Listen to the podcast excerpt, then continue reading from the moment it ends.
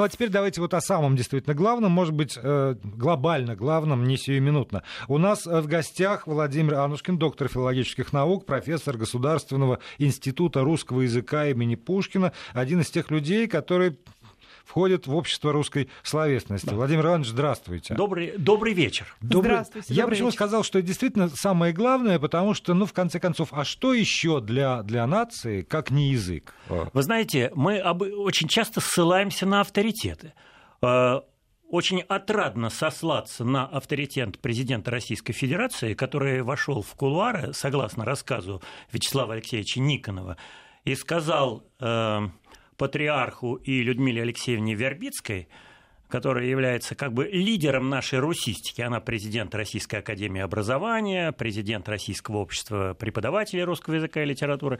Вы занимаетесь самым главным делом в этой жизни, в нашей жизни. Да. Э, вот почему самым главным? Я могу об этом несколько слов сказать. Просто чтобы мы понимали. Мы ведь с вами как-то встроены в историю нашего Отечества, в историю человечества – вот человечество в образовании всегда понимало, что э, всякий человек – существо прежде всего словесное.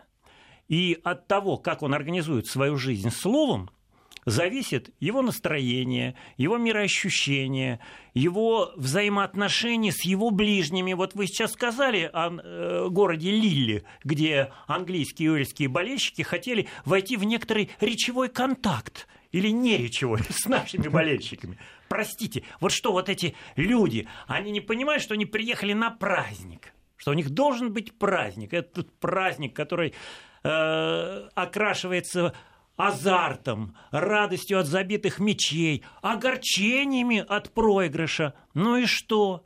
Все равно это, э, если вы основываете свою жизненную позицию на началах любви, на началах благорасположение к другому человеку, о чем все время сейчас говорят на всех перекрестках, во всех образовательных э, учреждениях, как российских, так и зарубежных. Но, увы, эти воспитательные идеи не очень-то действуют на людей одурманенных, ну, я не знаю, своей национальной гордостью, а может быть, иногда не только гордостью, но и пивом.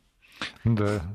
Да, спесь, но... иногда спесью национальной. Конечно, да. Спесь. Национальная спесь как замена национальной гордости. Вы начали, Владимир Иванович, э, с э, указания на авторитеты. И давайте вот вернемся к цитате Владимира да. Путина, о чем он заявил на съезде общества русской словесности. Да. Я процитирую дословно. Конечно. Сбережение русского языка, литературы и культуры — это вопросы национальной безопасности, сохранения своей идентичности в глобальном мире. Так вот, русский язык и национальная безопасность. Многие э, эксперты вообще называют язык в целом фундаментом всего здания э, вот этой самой национальной идентичности, национальной безопасности. И, разумеется, при разрушении фундамента понятно, что происходит. Рушится все здание.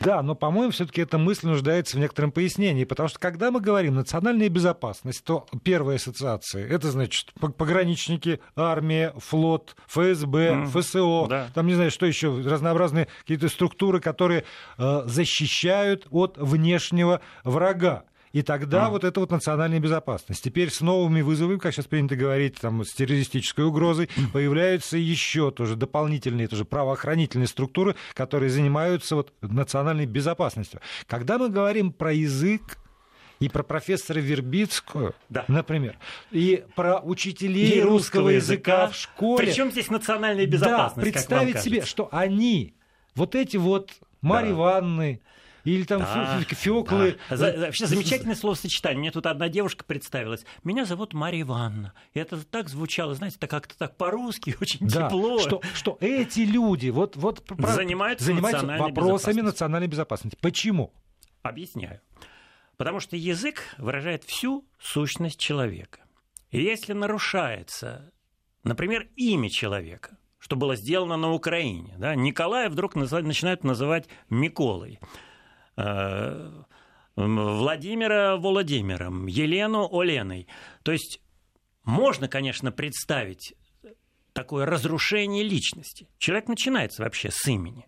Значит, вот причина конфликта на Украине во многом, если не в основном, это причина языковая. Потому что язык выражает нашу культуру, наше мироощущение, наше настроение – нашу волю, нашу способность вообще продолжать эту жизнь. И если мы не умеем владеть языком, если мы через язык не обороняем наши ценности, то, э, во-первых, мы проигрываем то, что называется информационной войной. Мы проигрываем идеологически, мировоззренчески. Причем вот все эти слова надо правильным образом понимать. Я сейчас выскажу некоторые наивные мысли. Потому что вот я говорю об информационной войне, а мне кажется, что информационная война должна начинаться с мирного ощущения твоего духа, твоей души. Вот ты должен быть уверен в твоей позиции. И тогда ты способен вести хладнокровно спор с твоими противниками. И здесь действует вот этот христианский принцип. Возлюби ближнего своего, как самого себя, возлюби врагов твоих, но круши врагов Отечества. Э, здесь действует э, принцип вот того самого воспитания и образования человека на началах истины, любви, добра, всего прекрасного, что есть в этой жизни, что вот организует человека в самом возвышенном смысле этого слова и делает его человеком. А выражается все это через язык.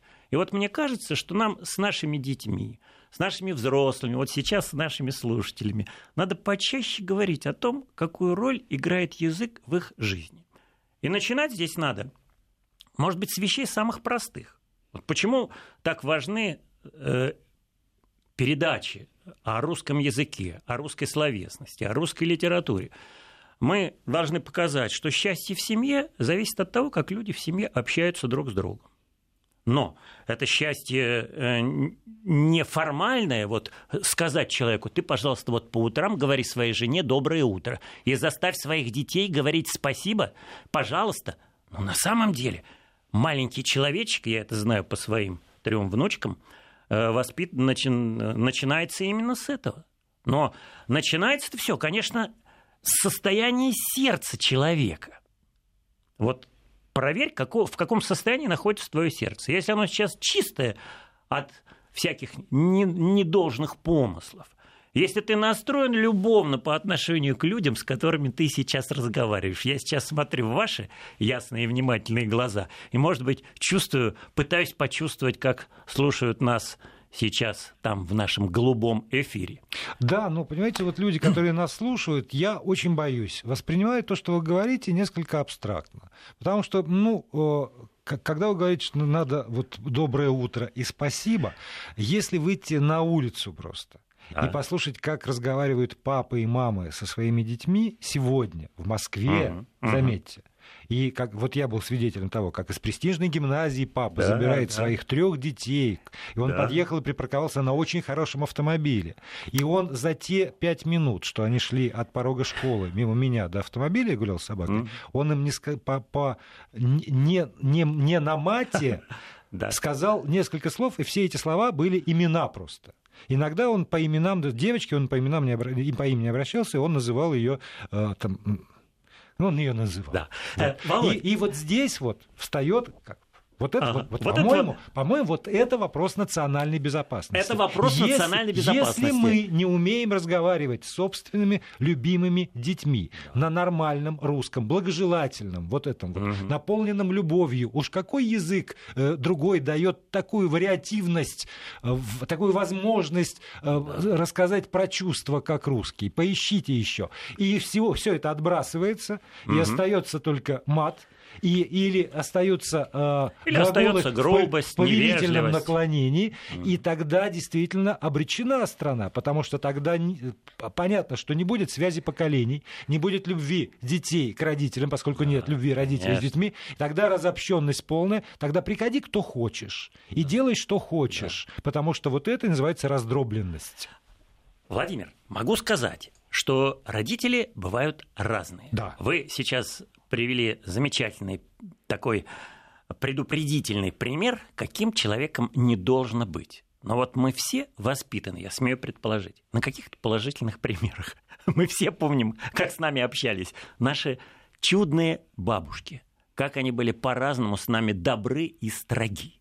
Мы помним какие-то в нашей памяти их слова, их советы. Вот сейчас я уже, к сожалению, стал почти старшим в семье. Но я постоянно мысленно как-то собеседую с ушедшими от меня моими предками.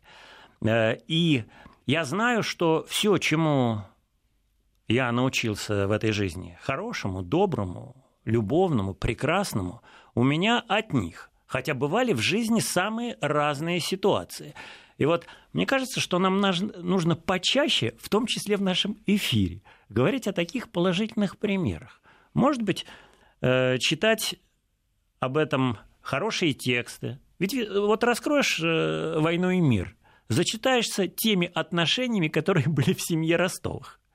Или в семье Балконских. Они были настолько разными, да? У Балконских были строгие отношения, как кажется, холодные отношения, но за этим, за этим стояла такая глубочайшая любовь старика Балконского княжне Марье. Владимир Иванович, но ну, для начала вот. нужно открыть книгу. Это тоже, кстати, одна из основных проблем. Вот, о, о которой говорили. поколения. Да. да, для русского языка. Вы знаете, э, это действительно серьезная проблема. И э, высказываются самые разные советы. Вот Андрей Макаров, э, наш телеведущий, писатель, говорит о том, что только пример родителей – может э, показать детям, что они должны читать. Да, это один из способов. Конечно, сами родители должны показывать детям, являть свой искренний интерес к чтению. Вы знаете, я хочу высказать все-таки оптимистическую мысль о том, в каком сложном информационном речевом обществе мы теперь живем. Вот понимаете, сейчас так много всяких соблазнов. Вот сегодня футбол, да? Он меня отвлекает, я чувствую, от всех моих ученых занятий, от э, каких-то домашних дел, потому что все, что ты видишь на телеэкране, все это чрезвычайно интересно. Дальше. Тебе интересен сегодня интернет. Ты не можешь без него существовать. Да? А в интернете ты прочитываешь э, тексты, кстати, совершенно по какой-то другой психологической схеме, Э, или модели, нежели вот раскрыв войну и мир. Я этот эксперимент проводил на самом себе. Я просто взял с полки роман Толстого и раскрыл его на первой попавшейся странице. И почитал внимательно полторы странички. Вы знаете, душа так успокоилась, поэтому, потому что это другой вид речевой деятельности. Вот сейчас нас с вами слушают, и э, наши мысли, правильные или, не, или неправильные, их довольно трудно сразу проверить. И на этом основывается некоторая манипуляция в радио, телерекламе и так далее. А когда ты имеешь дело с книгой, ты имеешь возможность остановиться, перечитать, поразмыслить. И этому, конечно, этому удовольствию, я скажу это так, надо конечно, учиться. Да, но при этом, э, понимаете, когда вы все время приводите в пример, скажем, Толстого, я с огромным уважением отношусь к Николаю Николаевичу, но есть современная литература же, и книжки, и книжки же, и они дают пример иной, тоже речевой практики, чем у Толстого. И вот вопрос, надо ли все время апеллировать к, к опыту только той литературы, или надо смотреть на современное состояние русского языка, это вопрос, который мы с вами обсудим обязательно уже после выпуска новостей на студии Владимир Отлично. Анушкин, доктор филологических наук. В Москве 21 час 33 минуты. В студии Владимир, Владимир Аверин, Мария Фролова. И мы продолжаем разговор о русском языке с Владимиром Анушкиным, доктором филологических наук, профессором Государственного института русского языка имени Пушкина и членом Общества русской словесности. А, Владимир Иванович, если позвольте, вот перед тем, как э, вы продолжите, э, я хочу к нашим слушателям обратиться, mm-hmm. поскольку опять же, я напоминаю слова президента страны Владимира Путина о необходимости сохранения русского языка и э, о русском языке как, вот, может быть, основе национальной безопасности, значит, если есть слово сохранение, значит, есть угроза. Безусловно, есть наверное, вот есть какая-то угроза. И я хочу спросить у наших слушателей вот, э, вот о чем. Как вы считаете, русскому языку сегодня угрозы существуют э, в основном извне или в основном изнутри. нашего общества, нашей страны.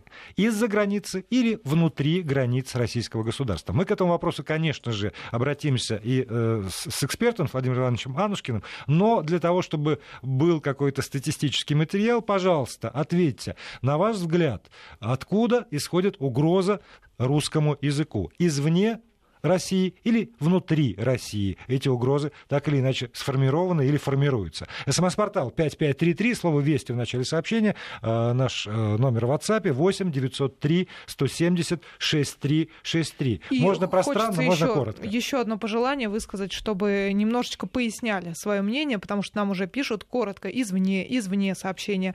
Извне в какой форме, откуда, на ваш взгляд? Ну, здесь уже у нас тогда появляется простор для интерпретации. Я почему говорю Э, как всегда, короткие варианты. Я знаю, что есть люди, которые там коротко отвечают. Если есть рассуждения на эту тему, мы, конечно, будем вам очень благодарны. Но остановились мы с Владимиром Ивановичем на э, выяснении э, того, что, ну вот, как расценивать современный, современную стадию русского языка. Должны ли мы все время оглядываться назад, и э, когда говорят, мы должны говорить на языке Пушкина и Достоевского. Ну, э, я, может быть... Э, давайте буду честь, я не говорю на языке Пушкина.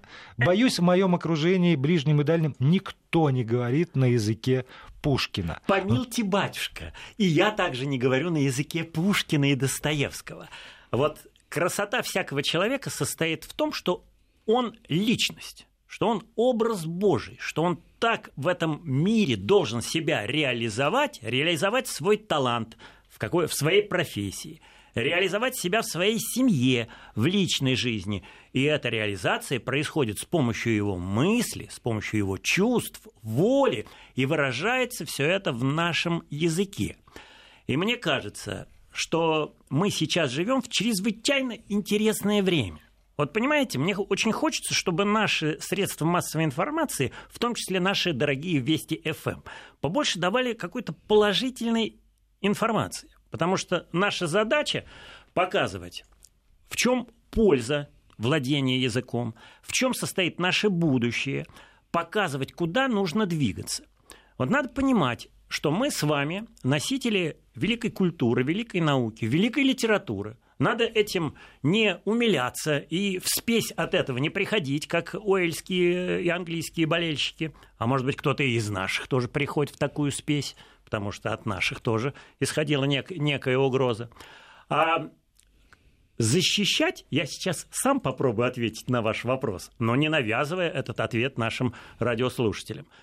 Э, защищать русский язык этот тезис сформулировал президент нашего института русского языка имени Пушкина, академик Виноград, академик Костомаров. Надо иногда от нас самих. Пусть каждый человек себя спросит, а он вообще как себя ведет, вот как ведет себя тот папаша, который грубо да. разговаривал со своими детьми. если каждый из нас оценит свою жизнь критически, то он поймет, как много у него недостатков, как много у него, как часто он говорит нечто несуразное, нечто неуместное, а уместность – главное качество речи. Как часто он обижает своих собеседников или тех людей, которые рядом, а обидеть можно только словом. Как часто он организует свою жизнь, ну, я бы сказал так, неудобно и некомфортно с помощью своего языка. Вот что я имею в виду? Я имею в виду, например, нашу бюрократическую документацию, которой мы так загрузили нашего учителя, нашего преподавателя, что ему просто не продохнуть. И об этом тоже говорили на съезде общество русской словесности и, в колонном зале Дома Союза. И здесь я позволю себе ремарку, и это э, язык этих документов, он, к сожалению, распространяется просто как спрут, простым делением. Люди, чиновничество, например, да. очень многие, с кем приходилось сталкиваться, они уже на этом языке с тобой разговаривают. Ты им задаешь вопрос, а что сделано там? И дальше из него вдруг, как из принтера, выходит вот то, то уже расшифрованная в звуке такая бумага, проведено такое-то количество мероприятий, там вот еще нечеловеческий русский язык, и надо, это, я думаю, каждый журналист знает, предпринять невероятное количество там, усилий, затратить энергию, да. чтобы сломать это и заставить его говорить просто на нормальном человеческом русском языке, чтобы было понятно, о чем он. Осуществить применение да. усилий. Да. Вы По знаете, отношению к собеседнику. Вот, э, Владимир, мы, кажется, сегодня с вами в нашей беседе слово Марии не даем. А вот женщины, они очень хорошо чувствуют э, стиль речи человека. То есть всякий человек должен уметь говорить и простым языком, об ученых проблемах сказать ясно и доходчиво, в тексте документа написать основное и самое главное, но в традициях формуляра этого документа, потому что вообще документальная речь, она организует всю нашу деятельность. Да, но, и она, это очень важно. но она может вырождаться в бессмысленную документальную вот, речь. Вот. А мы сейчас живем в великое время, когда наш родной компьютер, который перед вами и передо мной сейчас тоже стоит, э, позволяет нам создавать вот, этот, вот тот самый вал документов, от которого человек сам не понимает, как он страдает. Потому что если надо делать какой-то отчет, допустим, о работе института или университета, то мы создаем тысячные тома, которые просто человек ну, не в состоянии да, прочитать. Для кого мы это делаем? И вот этот вопрос э, обращался э, на съезде Общества русской словесности к, минус, к министру Дмитрию Викторовичу Ливанову. Вот, может быть, наше министерство должно об этом действительно да, серьезно хотя бы подать задуматься. пример другим министерствам. Да. Еще, еще Я вам хочу привести да. в пример э, в таком случае э, друзей из Китая. Вот я был в Китае, я увидел, как они сейчас в сущности легко живут. Значит, вот портком, администрация факультета собралась, и ничего лишнего, чтобы не было э, в организации учебного процесса. И это замечательно. Вот мой друг профессор Гуанчжунского университета, защищавший диссертацию в, в Московском университете в 1995 году, он ходит на работу два раза в неделю, э, ведет лекции по 4 часа. Он свободный человек, он может писать книги. Правда, честно говоря, ничего лучшего, что он написал 20 лет назад в университете, он не создал. Еще один вопрос, который, безусловно, возникает, когда мы говорим о, о языке, это носитель языка. Причем, ну, как будто бы считается, ну, где родился, там пригодился, вот уже да. с, по определению носитель. Но если мы э, там посмотрим опять вот, ну, хорошо, на эпоху Толстого, то русский язык в разных сословиях существовал очень разный. Но при этом была языковая норма, а, был а, правильный литературный язык, и носителями этой а, нормы являлся определенный слой общества. И все, кто говорил на иных языках, в общем, сознательно или там неосознанно понимали, что вот эти, назовем это элитой общества, Элита, конечно. говорят на настоящем языке и как бы отдавали себе отчет в ценности этого. Вот сегодня Сегодня кто является носителем языковой нормы? Кто, кто элита? Потому что когда я слушаю выступления, как будто бы там элиты, Ага. Хорошо, я ну, действительно... Ну, допустим, государственные, члены Государственной Думы. Государственной Думы. Да, то, Совет а, Федерации. Да, то есть я, я понимаю, что а, как раз а, агрессивность речи, угу. жаргонизмы, Угу. Иногда выражения, пришедшие напрямую из, э, за стен, из там, забора тюремного, угу. это э, норма. И если, если это норма, то тогда позволю себе предположить, что эта языковая норма формирует определенное сознание, ага. определенное отношение к жизни. И тогда спрашивать, а что же у нас повышается градус агрессии в обществе? А почему же тогда вот эти вот церковные, э, церков, тюремные понятия заменяют законы в нашей стране, и мы просто руками разводим, что делать? Вот почему это все происходит? А не потому ли, что когда выходит человек, который официально официально причислен к элите и разговаривает на языке, собственно, ну, вот а, из понятий, а не из понятий, цивилизации, то он тем самым и формирует вот это все. А, как замечательно вы сейчас э, повторяете мысль моего учителя, академика Юрия Владимировича Рождественского, которую он записал ровно 20 лет тому назад, в 96 году, в литературной газете, когда он критиковал некоторых наших э, политологов, в ранге академиков, Потому что они начинают говорить о проблемах экономики вот на этом самом блатном немножко жаргоне. Так же, как и наша театральная интеллигенция не гнушалась некоторыми низкими словами. Но я вам, вам хочу сказать с оптимизмом, и этот оптимизм мой хочу вдохнуть в наших радиослушателей. Понимаете, все равно люди, которые сейчас находятся у нас во главе государства, это вот, например, члены Государственной Думы и Совета Федерации, они сделали свою карьеру вследствие того, что они владели языком. Потому что они людей других убедили в том, что именно они должны быть избранными, скажем, в Государственную Думу или в Совет Федерации. То есть путь в любой карьере, э, пишет Антон Павлович Чехов усыпан цветами красноречия. Да, но, но при, при этом... Но при, подождите, мы, у нас сейчас будет пауза, при этом нужно выяснить, каким именно языком они владеют уже после этой самой Давайте паузы. Давайте выясним после. Мы продолжаем разговор Да, у нас о тут разговор языке. вообще ни на секунду не умолкает, потому что действительно наболело, и спасибо большое Владимиру Ивановичу Анушкину, доктору филологи... филологических наук, профессору Государственного института русского языка имени Пушкина, э, за возможность вот э, то, что наболело, ну хотя бы как-то попытаться сформулировать и осмыслить. И продолжим все-таки про этот современный русский язык, политический русский язык в частности, потому что есть э, опасность для вот э, этих людей, которые сделали себе карьеру за счет языка. Они вроде бы должны говорить все время на языке понятном, близком и задевающем самые там глубокие струны избирателя, и поэтому давайте попроще, давайте на том языке, как нам кажется, на котором этот народ разговаривает, а в итоге э, происходит снижение планки и утрачивание нормы. А надо ли народу чтобы с ним разговаривали вот уж совсем на таком заниженном, ненормативном языке? Вы знаете, э, я думаю, что наши политики все-таки говорят в целом на хорошем языке. Э, если кто-то подчас снижает вот уровень этой план, эту планку, например, Владимир Вольфович Жириновский, которого иногда в нашем эфире, телеэфире, радиоэфире называют лучшим оратором. Вследствие чего? Вследствие того, что Жириновский очень изобретателен. Да? И эмоционален. И эмоционален. А э, основание красноречия – суть страсти, писал Михаил Михайлович Спиранский. Вся сила и мощь красноречия состоит в возбуждении страстей. И вот Владимир Вольфович эти самые страсти возбуждает. Он человек очень изобретательный, но он очень часто действительно вот падает в эту самую низкую плоскость языка. А каков Геннадий Андреевич Юганов? Геннадий Андреевич – оратор очень благородный.